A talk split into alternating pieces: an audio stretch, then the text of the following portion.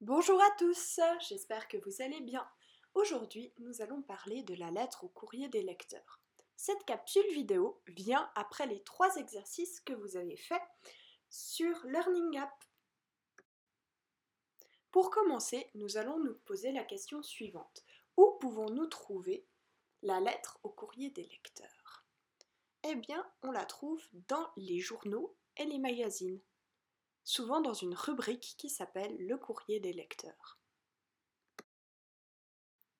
Mais qu'est-ce que le courrier des lecteurs exactement? Le courrier des lecteurs, c'est une rubrique dans un journal qui fait souvent une double page où des gens peuvent venir donner leur avis sur le journal en lui-même. Souvent, ce sont des lecteurs qui viennent donner leur avis. C'est aussi un espace où on peut donner et recevoir des conseils. Vous devez sûrement avoir déjà vu ce genre d'exemple comme la rubrique de Tati Julie qui répond à vos questions. Mais pour quelles raisons souhaiterions-nous écrire au courrier des lecteurs?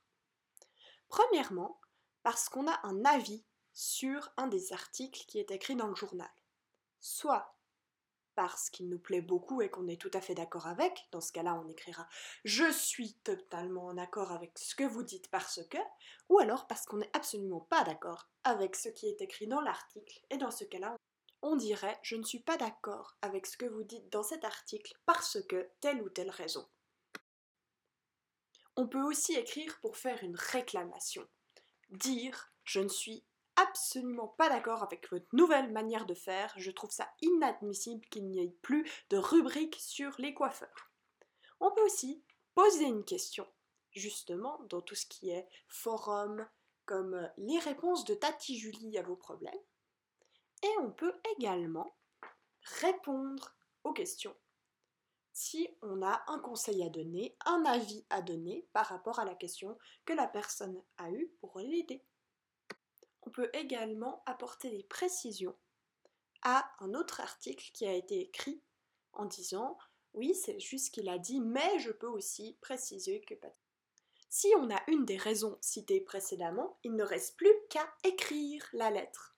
Alors pour ceci, il faut avoir réfléchi à son avis et avoir déjà un avis bien tranché. Ou alors un questionnement efficace, c'est-à-dire moi je me pose cette question, j'aimerais bien qu'on me réponde. Et dans tous les cas, avoir des arguments percutants et bien choisis, donc avoir réfléchi à ce qu'on voulait dire et pouvoir essayer de convaincre les autres lecteurs. Et voilà, c'est tout pour la fin de la lettre au courrier des lecteurs. Vous aurez bientôt une autre capsule qui vous expliquera les parties d'une lettre au courrier des lecteurs. Je vous souhaite une bonne après-midi, matinée, journée et vous dis à bientôt